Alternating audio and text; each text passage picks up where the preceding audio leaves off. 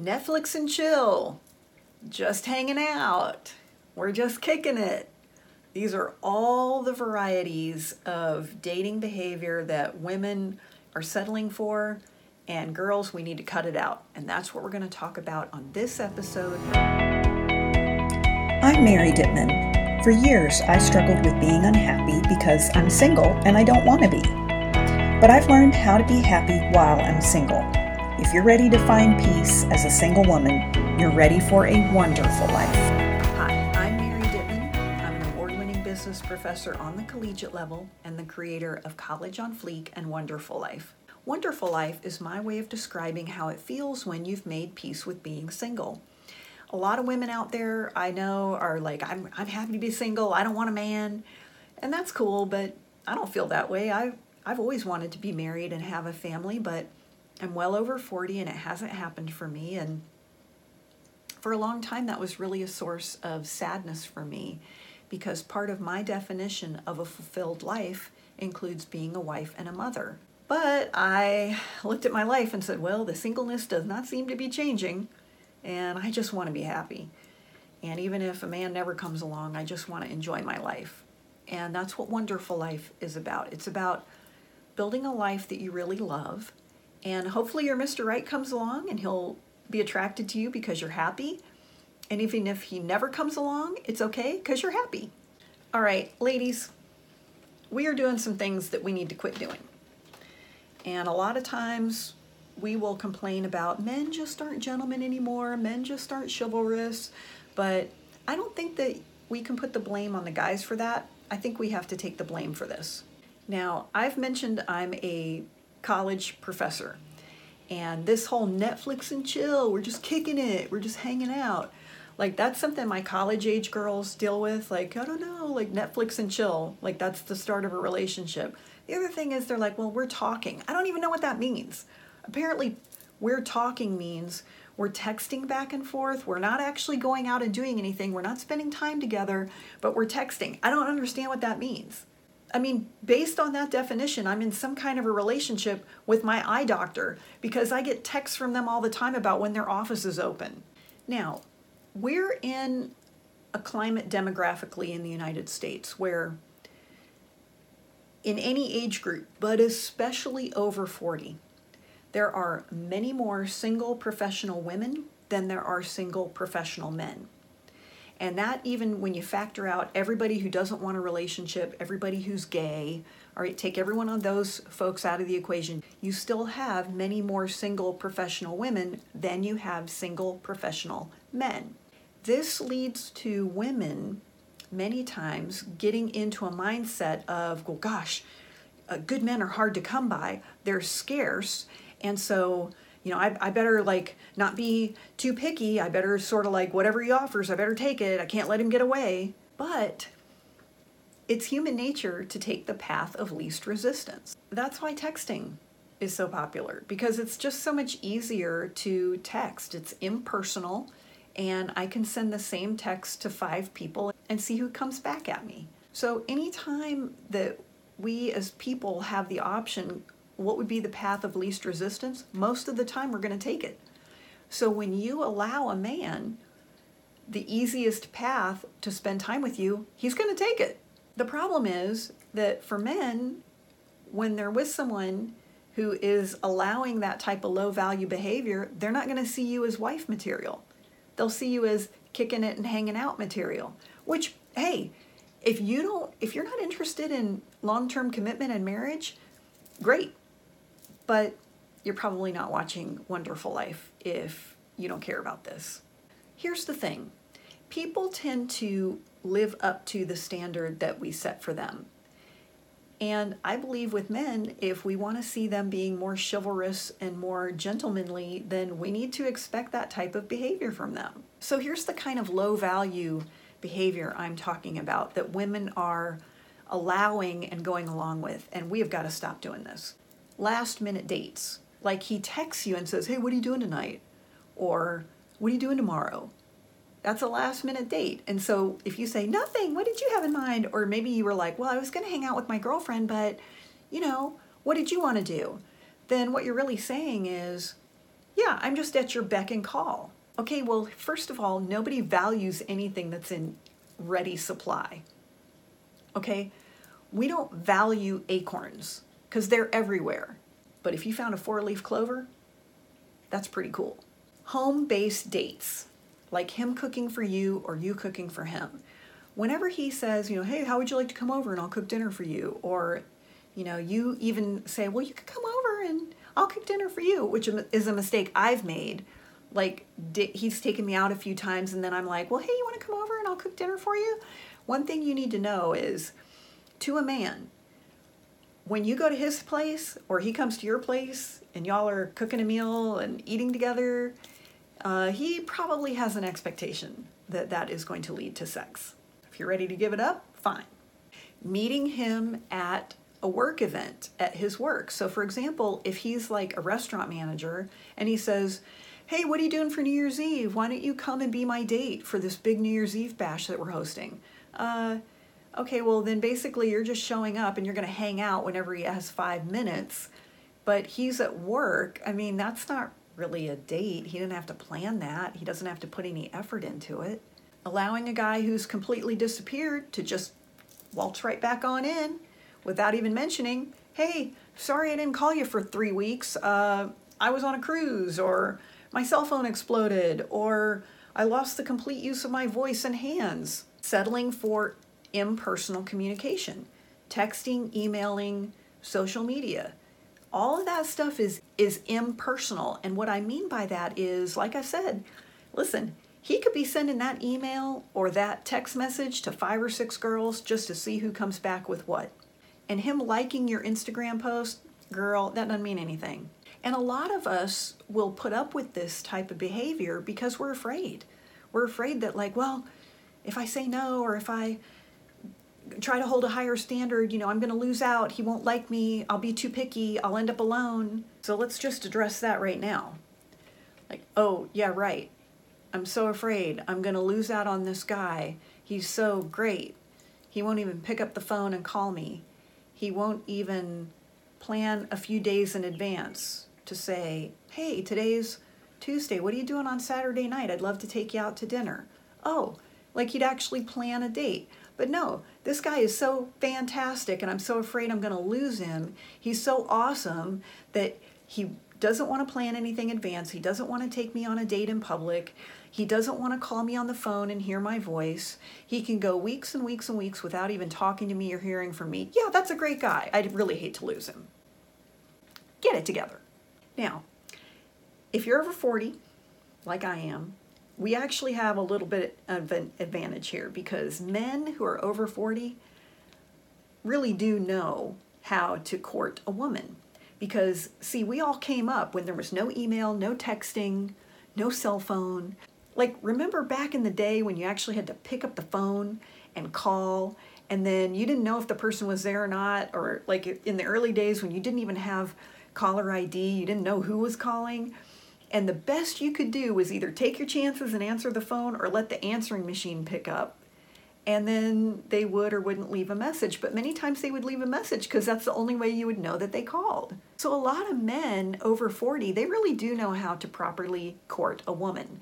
But again, a lot of them just don't do that because they kind of don't have to. And high value men don't really have to do a whole lot. They don't have to put forth effort. And why? Because women aren't requiring it. Listen, men like to compete, okay? And they like to win things. This is why they like to play sports. This is why they like to watch sports. This is why they'll compete with each other even on, like, hey, let me see if I can make this into the trash can. If you went and bought a beautiful, shiny, sparkly trophy and handed it to a man because you know he, he played flag football all season and you just gave him a trophy he would probably throw it in the trash. But if his flag football team if they won and the prize was some stupid looking stuffed armadillo he'd be so proud of that thing he'd display it everywhere it'd be all over his social media he'd be so excited. Why? Because he won it. This is why men like their first car that they buy by themselves like usually if they're you know in their late teens or college or maybe right after college graduation that that first car that they had on their own man they probably were so proud of it. They'd take care of it. They'd wash it and wax it. Even if it really wasn't like brand new or anything that now that they would be excited about that was their baby. Why? Because they had to work for it and they had to sacrifice a lot to get it. And you know here's the deal when you accept low value behavior, that's what you're going to get more of. I was dating a guy for a while, a long while, and he was really, really rude. And he developed this habit where he would not introduce me to anybody in public. And by the way, that's a huge red flag, and I should have dumped him right away. But I didn't. So we'd be out somewhere, and he would carry on a conversation. It was like I just wasn't even there. And I called him out on it one night and I was like, you know what, you're really rude. And by the way, you know, he's from the South. So Southern men especially know about manners, I'd like to suggest. They really do have the gentleman thing. I think they've got a little edge on the gentleman thing. That's just my personal opinion. So I, I I'm going to tell you, I think he knew for extra sure that what he was doing was completely rude. And when I called him out on it, here's what he said. Well, you never said anything, so I didn't think it bothered you. Okay, and that's when I also should have broken up with him. Because basically, instead of saying, You're right, I'm being a douchebag, he said, Well, but it's your fault because you didn't tell me anything different. Again, because I was allowing that rude behavior, I was getting more of it. Now, sometimes you'll have a man who'll say, like, well, I just don't like to plan stuff. Girls, that is not true. Men plan things all the time. They plan their entire schedule around football season or what sport is on TV tonight or this weekend or when are they playing golf or that guy's fishing trip that they go on every year or every six months. So don't buy this like, well, I just don't like to plan things. Men plan things all the time.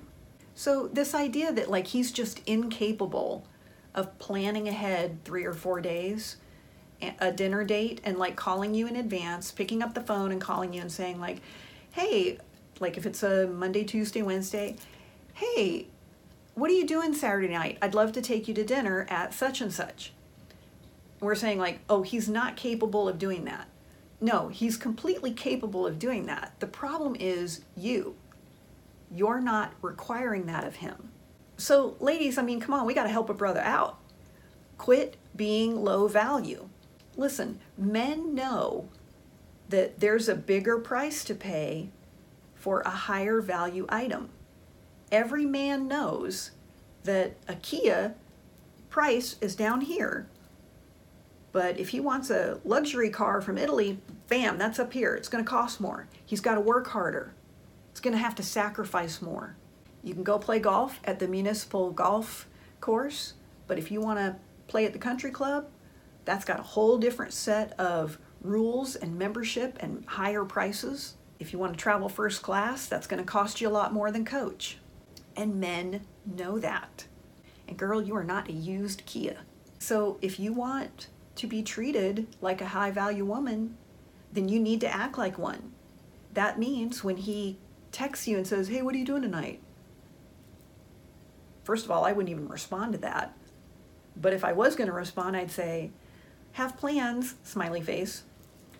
So you need to require that he treat you like a high value woman. You need to require that he court you. And I don't just mean for three dates or two weeks. So, again, if we go back to this idea that you have all these single available professional women and not so many single available professional men, the question there would be oh my gosh, how am I going to stand out?